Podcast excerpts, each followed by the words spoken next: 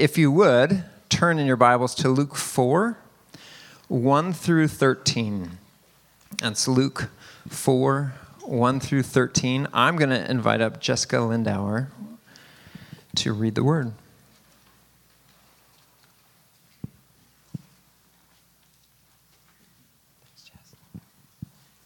Please stand for the reading of God's word.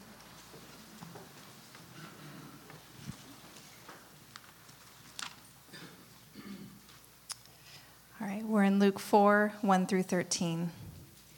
And Jesus, full of the Holy Spirit, returned from the Jordan and was led by the Spirit in the wilderness for 40 days, being tempted by the devil. And he ate nothing during those days, and when they were ended, he was hungry. The devil said to him, If you are the Son of God, command this stone to become bread. And Jesus answered him, It is written, Man shall not live by bread alone. And the devil took him up and showed him all the kingdoms of the world in a moment of time, and said to him, To you I will give all this authority and their glory, for it has been delivered to me, and I will give it to whom I will. If you then will worship me, it will all be yours. And Jesus answered him, It is written, you shall worship the Lord your God, and him only shall you serve. And he took him to Jerusalem and sent him on the pinnacle of the temple, and said to him, If you are the Son of God, throw yourself down from here. For it is written, He will command His angels concerning to guard you, and on their hands they will bear you up, lest you strike your foot against a stone. And Jesus answered him, It is said, You shall not put the Lord your God to the test. And when the devil had ended every temptation, he departed from him until an opportune time. This is the word of the Lord.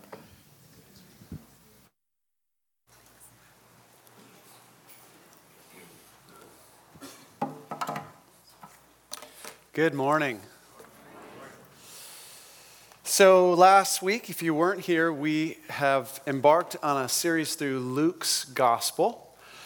Um, we're going to look at his ministry in the Galilee this fall, and then we'll turn towards his road to Jerusalem in the new year, and it'll all culminate on Easter Sunday with his resurrection in Luke's gospel. And as I mentioned last week, the, the, the, my hope, my prayer is that we would see Jesus afresh through this series. Um, these are obviously very familiar passages for many of us in this room. And so the hope is that as much as we can, uh, we can take the pictures of Jesus we've accumulated over the years, the categories we've put him in, all the ways that we kind of have figured things out, and, and uh, uh, try to leave them aside as much as we can and just approach Luke's account of Jesus and let the person of Jesus emerge from the passage itself. And I promise you, if, if we do that, he will end up surprising us and confronting us and encouraging us, inspiring us, uh, offending us. He'll do all sorts of things. But that's the goal, is to see him as he is, as Luke wants us to see him. Uh, we're spending two weeks really talking about the preparation for Jesus' public ministry. Last week we looked at the baptism, uh, John the Baptist and his story, where the people of Israel were prepared for Jesus. And today we're looking at the temptations where Jesus himself is being prepared for his uh, public ministry. Uh, before I launch into the, the passage, uh, two, I think two key ideas should shape our understanding of this passage. The first is to make the connection between what's happening in the wilderness and what happened just before at Jesus' baptism. Okay, so back in chapter three, I'll just put it up here for you.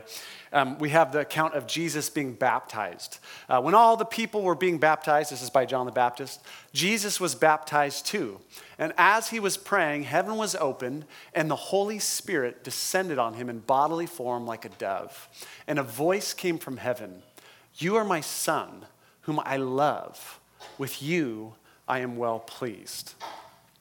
So let me put up an artist's rendition of the. Uh, baptism of Jesus. It's a very glowing, warm rendition, obviously. Uh, let me suggest this is probably the highlight in Jesus' ministry, uh, his life, excuse me, up until this point. Okay, he's been just growing up as a boy in Nazareth and growing in wisdom and stature and favor with God, coming to a sense of who he is, his identity, his role and mission. And then this is this beautiful moment where he actually hears a voice from heaven, his father speaking these wonderful words of affirmation. This is what every son and every daughter wants to hear from their father, right? You're my son, I love you. I am well pleased with you. Before Jesus has done any public ministry, he hears this wonderful word from his Father. And it's, it's a beautiful moment. Um, he's experiencing God's love and, and approval in, in very obvious ways. He actually sees the Spirit coming down, he hears the voice. It's a tangible experience of God's affirmation and affection and blessing. All right? Next scene Jesus is sent out into the wilderness uh, for 40 days. Okay? This is the, uh, there's an account of a uh, depiction of Jesus in the wilderness. I think we probably picture this story like having Satan shows up and he's got the pitchfork and he's got the horns, right? And he's having a conversation with Jesus. My guess is if we were actually there, this is all we would actually see. We would just see a man alone in the Middle Eastern desert, lots of rocks, lots of heat, lots of dryness, lots of cold nights um, and a man with heavy thoughts on his mind. That's probably what we would see. And what I want to want us to see is, is in this scene, all the tangible expressions of God's faithfulness and love and approval have been pulled away, have been stripped away. That, that, that moment at the baptism, this is precisely the opposite experience of that. Okay, it's the wilderness experience. Jesus now looks around after 40 days. There's nothing in his experience that would tell him these words were true, you know, that I am the Father's Son. And so he has to contend with that. And so Satan comes to him with these words on his lips in two of the temptations If you are the Son of God, if you are the Son of God. And what he's getting him to think about is, well, what does it mean to be the Son of God? Gosh, this is a strange place for the Son of God to show up, hungry in the wilderness. That doesn't sound like a very loving father. And he's getting Jesus to think differently about how he can be the Son of God and how he's going to how he's going to fulfill his role in light of where he finds himself in the wilderness, right? Where God's obvious expressions of love and approval have been stripped away. Now, what's it going to mean to be the Son in this situation? So that's the first thing is just to notice the contrast in those two events and what the wilderness then raises for Jesus. Uh, and then the second thing to note is the incredible parallels between Jesus' ex- ex- uh, experience in the wilderness and the nation of Israel's experience in the wilderness. That Jesus' journey is absolutely echoing what Israel experienced thousands of years earlier. So, just, I, I, know we've talked a lot about this recently, but just to remind you so, God calls Israel out of Egypt. He says, Israel is my firstborn son. He rescues them, he brings them through the waters of the Red Sea, right? And then they come out into the wilderness for 40 years. It is a time of testing and preparation as they're going to enter into the promised land. So, now also Jesus thousands of years later, God's Son comes through the waters of baptism, goes out into the wilderness for how many days? 40, not 40 years this time, but 40 days. And this is a time of testing and preparation for his public ministry. In every temptation, all three temptations, Jesus quotes scripture back to Satan. Specifically, he quotes Deuteronomy 6 through Deuteronomy 8. All three of them come from that small section of the Old Testament. And that is the, that is the place where Moses is reminding Israel of their time in the wilderness. So Jesus is now experiencing the testings, the same exact testings that Israel experienced. The difference being, of course, where Israel failed, Jesus is going to succeed, and he succeeds at every point. The wilderness is a test, okay? Um, you got any, anyone still have taken tests these days? Still, no? Most of us aren't taking tests. Um, I was just talking to someone who's going to get a certification done here soon, who's going to take a test soon. Um, tests, what do they do? Tests reveal the truth of what we know. they reveal what's in our minds. Um, this is a test that is intended to reveal what is in his heart and mind. Who is this guy? What's he all about? What's he made of? I think the wilderness is not, all, not just a test, it's also a training. Um, it is a training that is shaping him, it's preparing him, it's disciplining him in the sense of training for the public ministry he's going to have.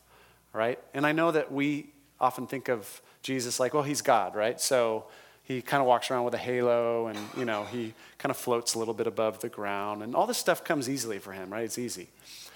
And I want to suggest today that's not the case. Um, that Jesus is also fully human. And, um, and his heart is being trained. The author of Hebrews says he learned obedience through what he suffered. He has to learn how to obey in the concrete realities of his life. So it's a testing, it's a training. And look at verse 1 for a second. I, I, think this is fascinating. Verse 1 and 2 create an interesting dynamic. Jesus, full of the Holy Spirit, left the Jordan, was led by the Spirit into the wilderness, where for 40 days he was, he was tempted by the devil. So, what, what you're seeing here is there's some big spiritual forces at work, okay? The first is the Holy Spirit, right? Jesus is filled with the Spirit, and he's actually led by the Spirit into the wilderness. He's not in the wilderness because he's done something wrong, he's there because that's where God wants him. And we can assume that he wants him there because God wants to do certain things in his heart and mind. He wants to train him, he wants to shape him, right? But we also see another spiritual force at work is the devil. The devil is there, and the devil is there to tempt him. The devil's there to try to do harm to him and to take him off the path that his father would want. So you have the same event, the wilderness, two very different purposes at work in that event. God has these deep purposes in it. Satan has the purposes that he would like to see in it. Okay? All right, so that's all by way of introduction to the wilderness. But before we look at these three temptations, I, I want to just stop for a second, consider our own, our own experience of the wilderness, our own trials and tribula- tribulations and challenges in life. Um, there's an interesting thought here uh, that I had this week, which is this. Um, how do we know? How do we know about this story? Like, how did we come to know about, how did this, this story get written down?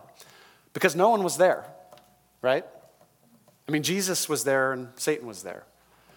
So, the reason we know about this story is because at some point Jesus must have told his disciples. Like, as he called them, and at some point he said, Hey, I want to talk to you guys. Let me tell you what happened to me uh, in the wilderness. And my assumption is that at least part of why he would have done that is because he wanted to use his own journey as an example for them as my disciples, you're going to come into these wilderness experiences. You're going to face these kinds of temptations and tests.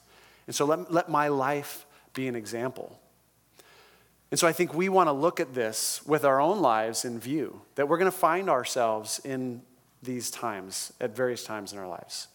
And so, uh, what I'd love for each of us to do right now is to actually take a minute and just identify like one concrete wilderness experience, and all by that I just mean one concrete challenge or trial, difficult thing. Ideally, if there's something that you're currently going through, that would be ideal. For some of you, that won't be hard to identify. Some of you may have to go back three to six months to identify something, but I, would love for you to actually identify something in your life right now. Uh, it can be a, a, a, relational conflict you're going through.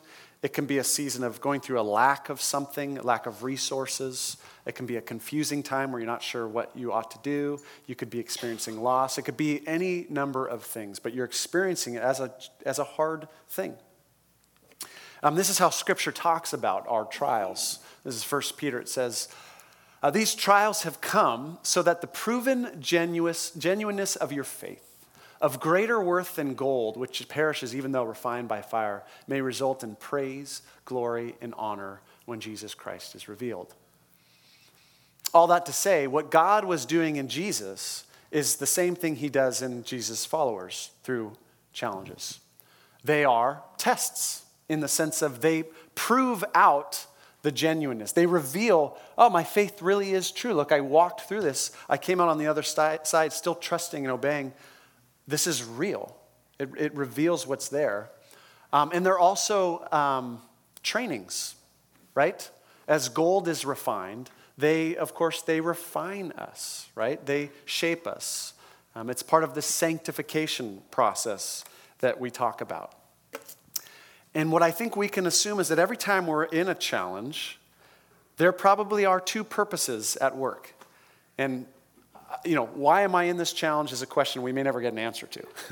but we can probably guarantee that God has purposes for us in the wilderness time. There's, there's things that He longs to do in us that apparently uh, won't happen outside of the wilderness. There's a deeper intimacy or trust or dependence that He has for us uh, that we may not find when life is just perfect. And then, of course, we can assume that there are, there's, a, there's a darker voice too at work and He would have purposes in it that would take us off course, pull us away from the Father. And I think all of that is important just to remember when we're going through trials. Because I, I don't know about you, but when I'm going through trials, I don't usually stop, step back and go, oh, this is the wilderness time. Okay, I'm, I'm in wilderness time. That means God has a purpose and Satan has a purpose. I want to choose God's purpose. Mo- mainly what I feel is, oh, this hurts, this stinks. I want to get out of this as quickly as I can, right? I want to fix this. How can we move through this? What can I do? And so I think it's good just to step back and go, okay, this is, this is one of those moments. And that sets my perspective, at least, in a, in a different place. You with me? Yeah? Okay, so let's walk through each of these temptations. And, um, you know, this story is not about us, this story is about Jesus. So our goal today is to watch him in action. But having said that, let's bring our own wilderness journeys along with us as we watch Jesus and have those in the background and then fix our eyes on him. And that's going to have implications for our own stories. All right, so three temptations. I think these pretty much sum up the various kinds of temptations that Jesus probably experienced throughout his ministry. Temptation number one, verse three to four. Let me just read to you verse three. The devil said to him, If you are the Son of God, tell this stone to become bread. All right, I think we can assume that, that Jesus has a sense from the Father. He, he's supposed to be fasting right now. Okay, he's not supposed to be eating. So that, that's assumed here. And so um, I don't know if any of you have fasted for 40 days. Um, I haven't. I haven't recently, at least. Um, despite my appearance, I have not fasted for 40 days. But I'm, I'm trying to imagine, like, okay, what if I were to go away alone in a, in a sort of deserted place for like three days and not eat, not see people? Uh, and then, okay, that became a week. Okay, and then two weeks, and then three weeks, and then four weeks. What that experience uh, would be, what the sense of hunger would be over time. Uh, I imagine it'd be pretty intense. And so, you know, Satan's first temptation just goes right after the, the point of felt need. Like, Jesus is just hungry. And he goes after that. Hey, you know, you're hungry, feed yourself. You, you can do that. And um, so I'm trying to picture what it would feel like to be Jesus of, of in, in that kind of trial. Like, God, well, God is not providing for me in the way that I would like. And that, when that's sustained, that feeling is sustained over a period of time, how intense that would feel like. He's really not, I need him to act in a certain way. He's not doing that. I would really love relief from the pain I'm experiencing. And I think, especially as the Son of God, you know, if you're the Son of God, how much the sense of like resentment or entitlement could set in over a sustained trial. Like, you're the Son of God. What's, what's the Son of God doing starving in the wilderness? That's no way for a father to treat his son. I mean, what's, what's up with that? Like, hey, this isn't going the way it's supposed to. And, I, and, I'm, and I'm feeling profoundly the pain of that. So the temptation is hey, if you're the Son of God, right, feed yourself. Right? You have the power, you can change this. God is not providing in the way that you'd like to see Him, He's not fixing this problem, He's not bringing relief to the situation in a way that you'd want. So here's the temptation. So take matters into your own hands. Fix the problem. Bring relief. Feed yourself. Provide for yourself. And of course, provide for yourself in a way that would disobey your father, right? But I think in any trial, we experience that temptation, especially when it's a sustained trial over time. This pain is, is getting harder and harder to carry. And it's this temptation, you know what? I'm going to I'm going to figure out a way out of this. I'm going to provide relief for myself. I'm going to take this in my own hands and figure out a way to fix this, but do it in a way that would take me away from what God, from just obedience to God. Jesus' response to this temptation, look at verse 4. Uh, Jesus answered, It is written, man shall not live on bread alone. And that comes from Deuteronomy 8. Let me give you the full quote. Okay? Look at this. This is again Israel's experience of hunger in the wilderness. Moses says this Remember how the Lord your God led you all the way in the wilderness these 40 years? Why?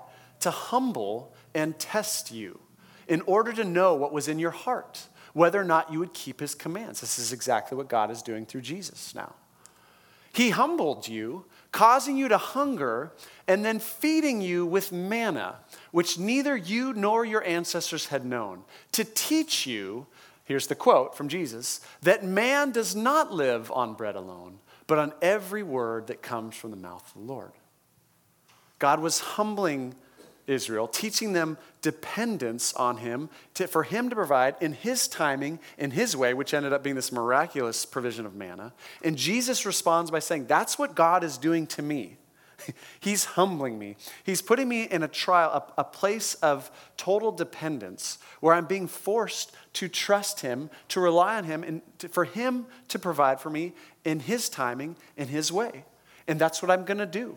I'm going to trust Him to provide. Even though this is painful, I'm not going to take matters in my own hands. I'm going to trust Him. I'm going to trust Him to provide in His way. Man, it's an interesting phrase, isn't it? Man does not live on bread alone. Jesus saying, hey, you know, I need bread. I do. Man lives on bread, but not bread alone. That is not the deepest thing that I crave, that I hunger for, that I desire, Jesus is saying. But the deepest thing is this but on every word that comes from the mouth of the Lord, that I trust in his word, that I follow his word. That is the thing that I want most of all in life. Um, he says this in John's gospel. I love this phrase.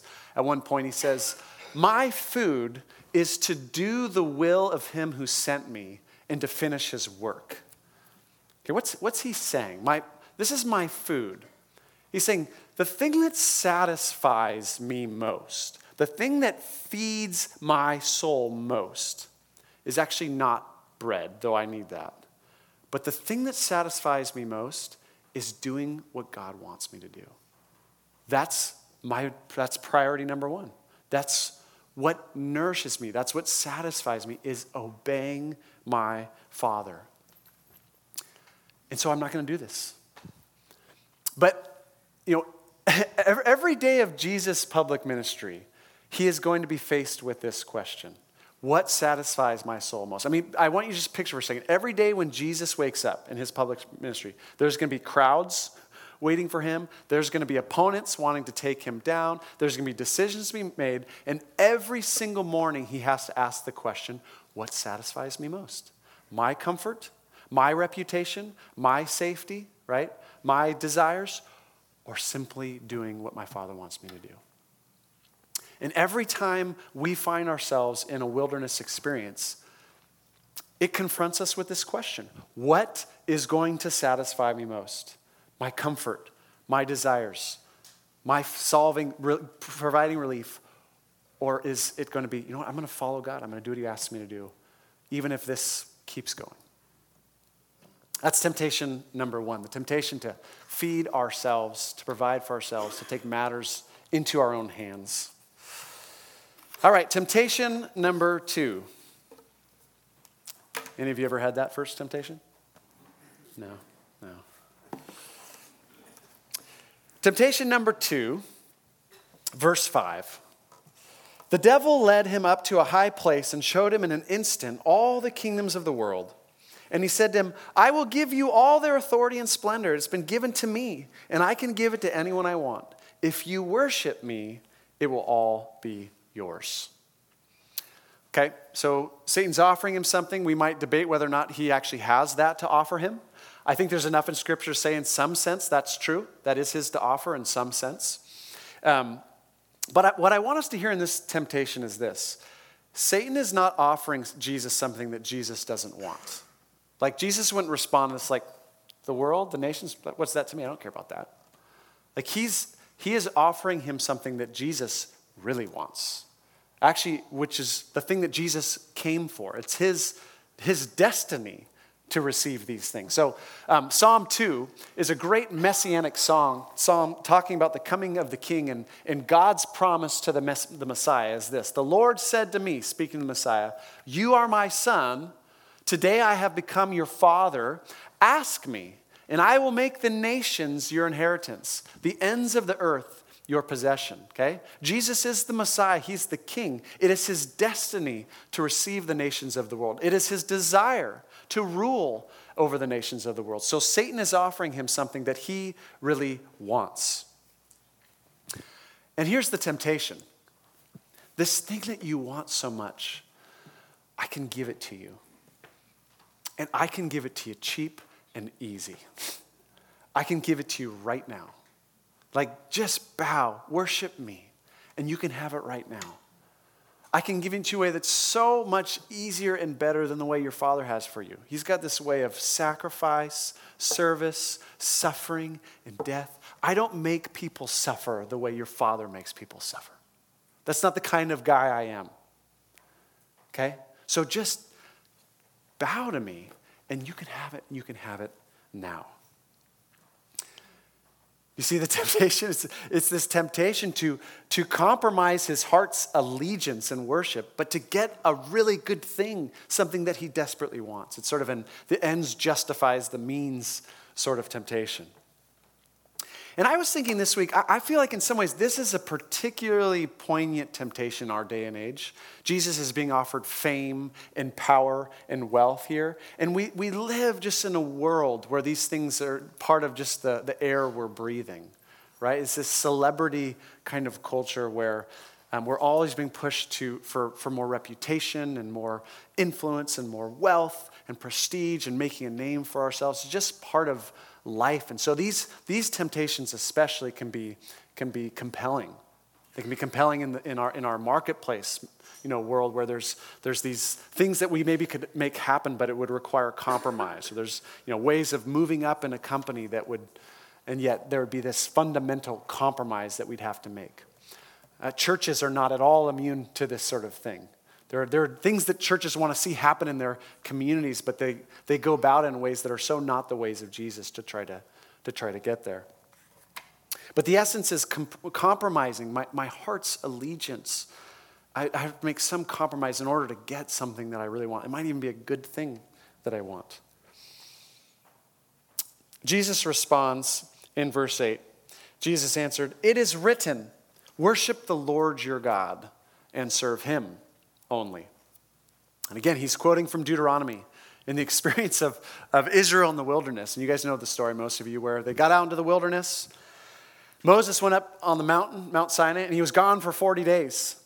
And they're sitting there in the middle of nowhere without their leader, wondering where God is. And they're like, Where's, where, where's what's going on? We're in trouble. Who's going to get us to the promised land?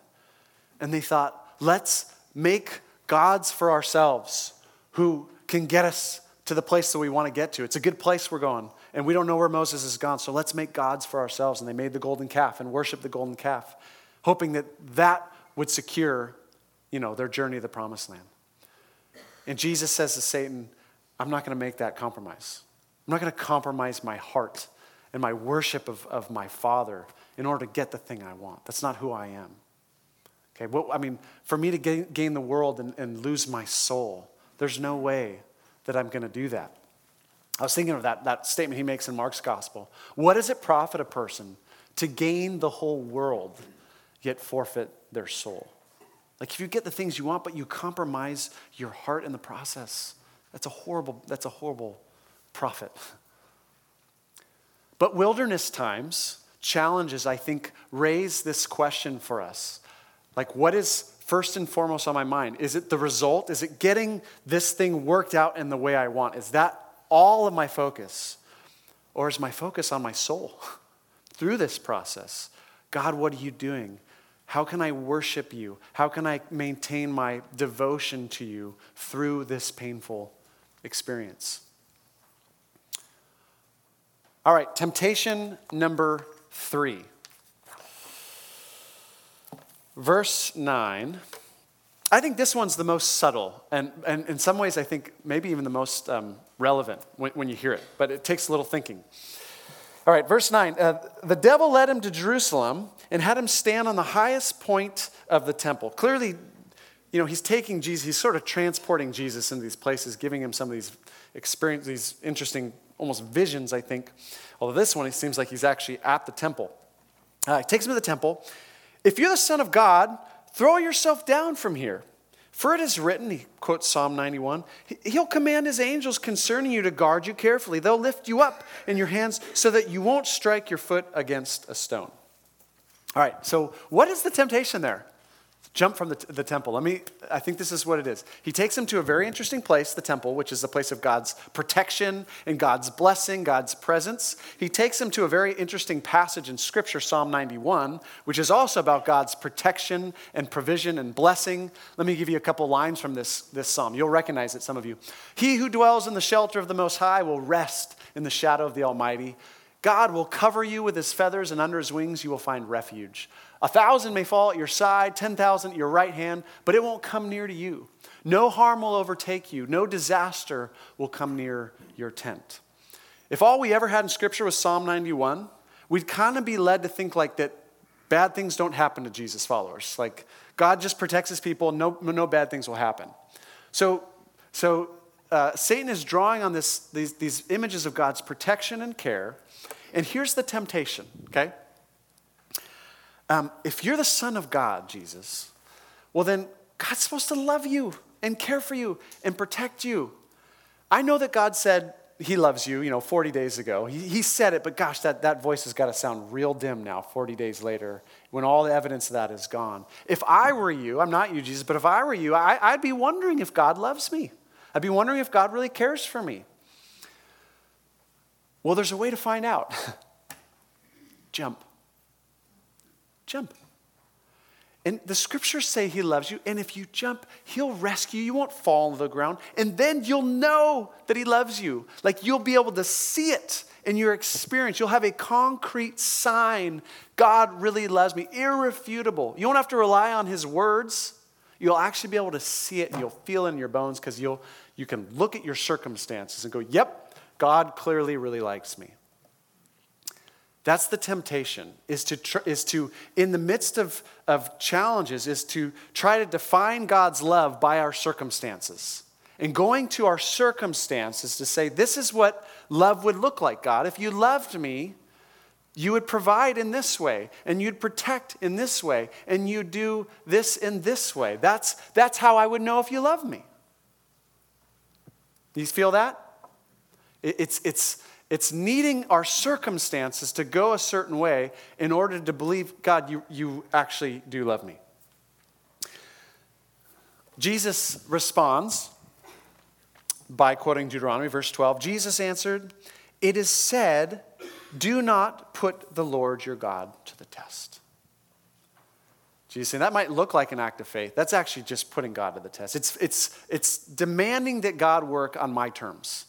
God, you got to work this way, or I don't think you're a loving God. And of course, Jesus is echoing that's exactly what Israel did throughout the wilderness. Time and time again, Exodus through Deuteronomy says, and they tested God. right? They get out into the wilderness, and their circumstances looked bad. There's no food out here. There's tons of us. There's no food. Why did you bring us out into the wilderness, God? To make us starve to death? He provides manna, right? There's no water. Lord, Why'd you bring us out in the wilderness? To make us die of thirst? He provides water. Right? They face enemies. Lord, why did you bring us out here? To make us die from the sword? He rescues them. Every time they're testing him, God, this is what it needs to look like for us to trust you. The famous passage is Exodus 17, where they test God for water. And the passage ends this way fascinating passage. And he called the place Massah, which means testing, because the Israelites tested the Lord, saying, Is the Lord among us or not? That's what Israel always said. God, are you here or not? Doesn't look like it. If you were here, this is what it would look like. You'd do this and this and this. And if you're not going to do this, then apparently you're not with us or you're just not a loving God. And that is such a profound temptation, right? In the midst of the wilderness, in the midst of sustained challenges in life, of looking to our circumstances to define God's love rather than looking to his word, which says, You're my children, I love you, I'm with you, I will never forsake you, I am working in all things for your good. Rather than trusting that, saying, No, no, God, we need it to look like this, this, and this. This is what love would look like. And if this isn't here, then are you with us or not? Are you among us or not? And I think, you know, I think this is, this is how people lose the faith. Some people that, that actually leave the faith, it's over this. It's not most of the time over intellectual questions about the existence of God, though it can be that. But it's often it's it's just the practical reality of life has not gone the way I wanted it to go. It's not hasn't gone the way that I deeply hoped it would go. There's deep, deep disappointments. And over time going, gosh, you're, you're not a, lo- I mean, if you're there, you're not loving. And so I either don't believe in you or I'm not looking for God who loves people like that. That's, that's the deep temptation. Jesus has to face that temptation, and his response is do not put the Lord your God to the test. He I'm not going to test my God. And essentially, he's saying, jump. Why would I need to do that? Like, why, why do I need? I already know. He's told me he loves me, he told me he's pleased with me. I'm going to believe that no matter what my circumstances say. I trust his word. I don't need to jump. I don't need to see that. Why would I need to do that? And by the way, my God is the living God of the universe. You don't put the living God of the universe to the test. He, can test me if he wants. I'm not going to test him. I trust him. I trust his word. And the wilderness provides that opportunity to ask ourselves will we trust in what he says in his word? Or will we require our circumstances to go a certain way to believe that he loves us and is with us and will provide and protect us? So that's a lot, I know. And I hope and imagine that at least some of that, uh, I've lost control. There it is. Okay. Um, connects with us. Jesus emerges from the wilderness victorious. He has been tested and found faithful. He has been trained, his heart, he has learned obedience. He is ready for ministry. And so I want to just present him to you as, as we close. Not just as a God for whom all this stuff comes real easy, but as a man, as a human being like you and me, but one who at every turn is going to obey his Father and trust his Father and depend on his Father and worship his Father no matter what. He does it here, he'll do it every day of his life up to the point of his death. So behold him, look at him. This is who he is. This is who our King is. And because of that, he is able to help us when we find ourselves in the wilderness. He's a faithful companion in the wilderness. He's been there, and he can walk with us in it. The author of Hebrews puts it this way We don't have a high priest who's unable to empathize with our weaknesses. No, just the opposite. We have one who has been tempted in every way, just as we are, every way, yet, of course, without sin. And here's the, here's the call for us. Let us then approach God's throne of grace with confidence so that we may receive mercy and find grace to help us in our time of need, in our wilderness moments. We can approach our Savior confidently because he himself suffered when he was tempted. He's able to help those who are being tempted. And so that is the call this morning is to go to him whenever we find ourselves in those challenges. He's been through it and he can walk us through it. He can help us in our time of need. Amen. Okay, so let's go to God in prayer right now. And I'm going to lead us through a little time of prayer where we do just that. We go to him because he can help us in whatever we're going through. So let's go to him together. Would you bow your heads with me?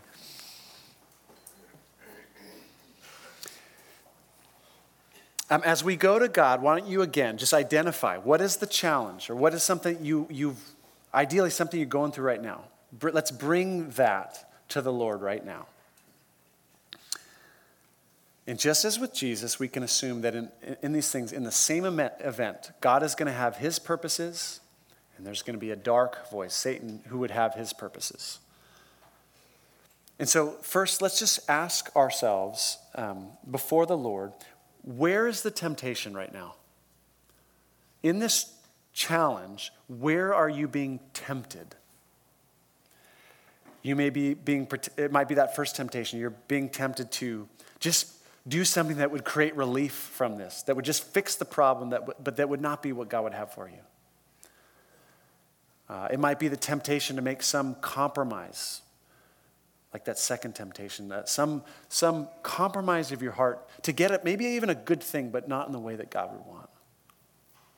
Or maybe the temptation is, is, is that third temptation is, your, is to distrust that God is in this with you, to, to start feeling like He's just punishing you, He's out to get you. Or it could be some other temptation. But why don't you take a moment Like for you specifically, what is the temptation? And confess it. Just acknowledge it before Jesus. Take a moment to do that right now.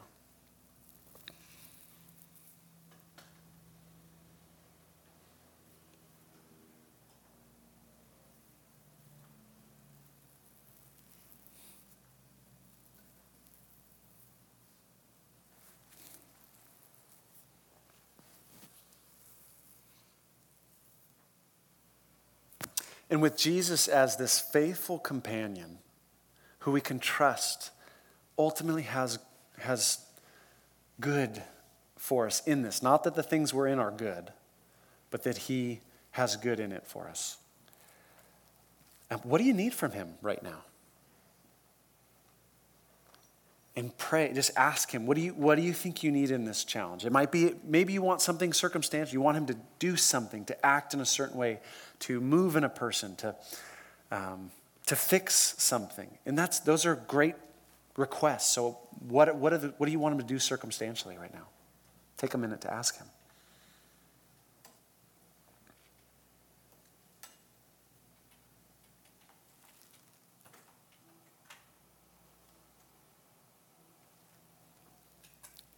And then, even deeper than that, what, what do you need spiritually from Him? Regardless of the circumstance changing, what do you, do you need to be encouraged? Do you need courage? Do you need His comfort? Do you need His peace? Do you need perspective? Do you need uh, guidance? Do you need His joy to surprise you? Do you need patience? What, what do you need spiritually to be the person who can walk through this faithfully. Ask Him for that.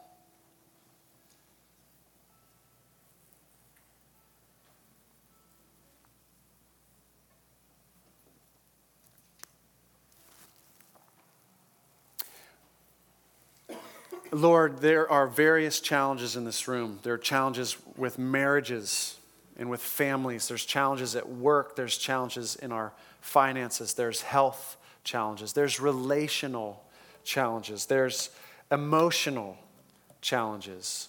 Lord, in all of that, would you be our shepherd? Would you walk with us, provide exactly what we need, that we might draw closer to you through this, that these things would bring us closer, not farther from you? You know what that is for each one of us. So we pray, grant us the very things we need right now. We pray. In Jesus' name, amen.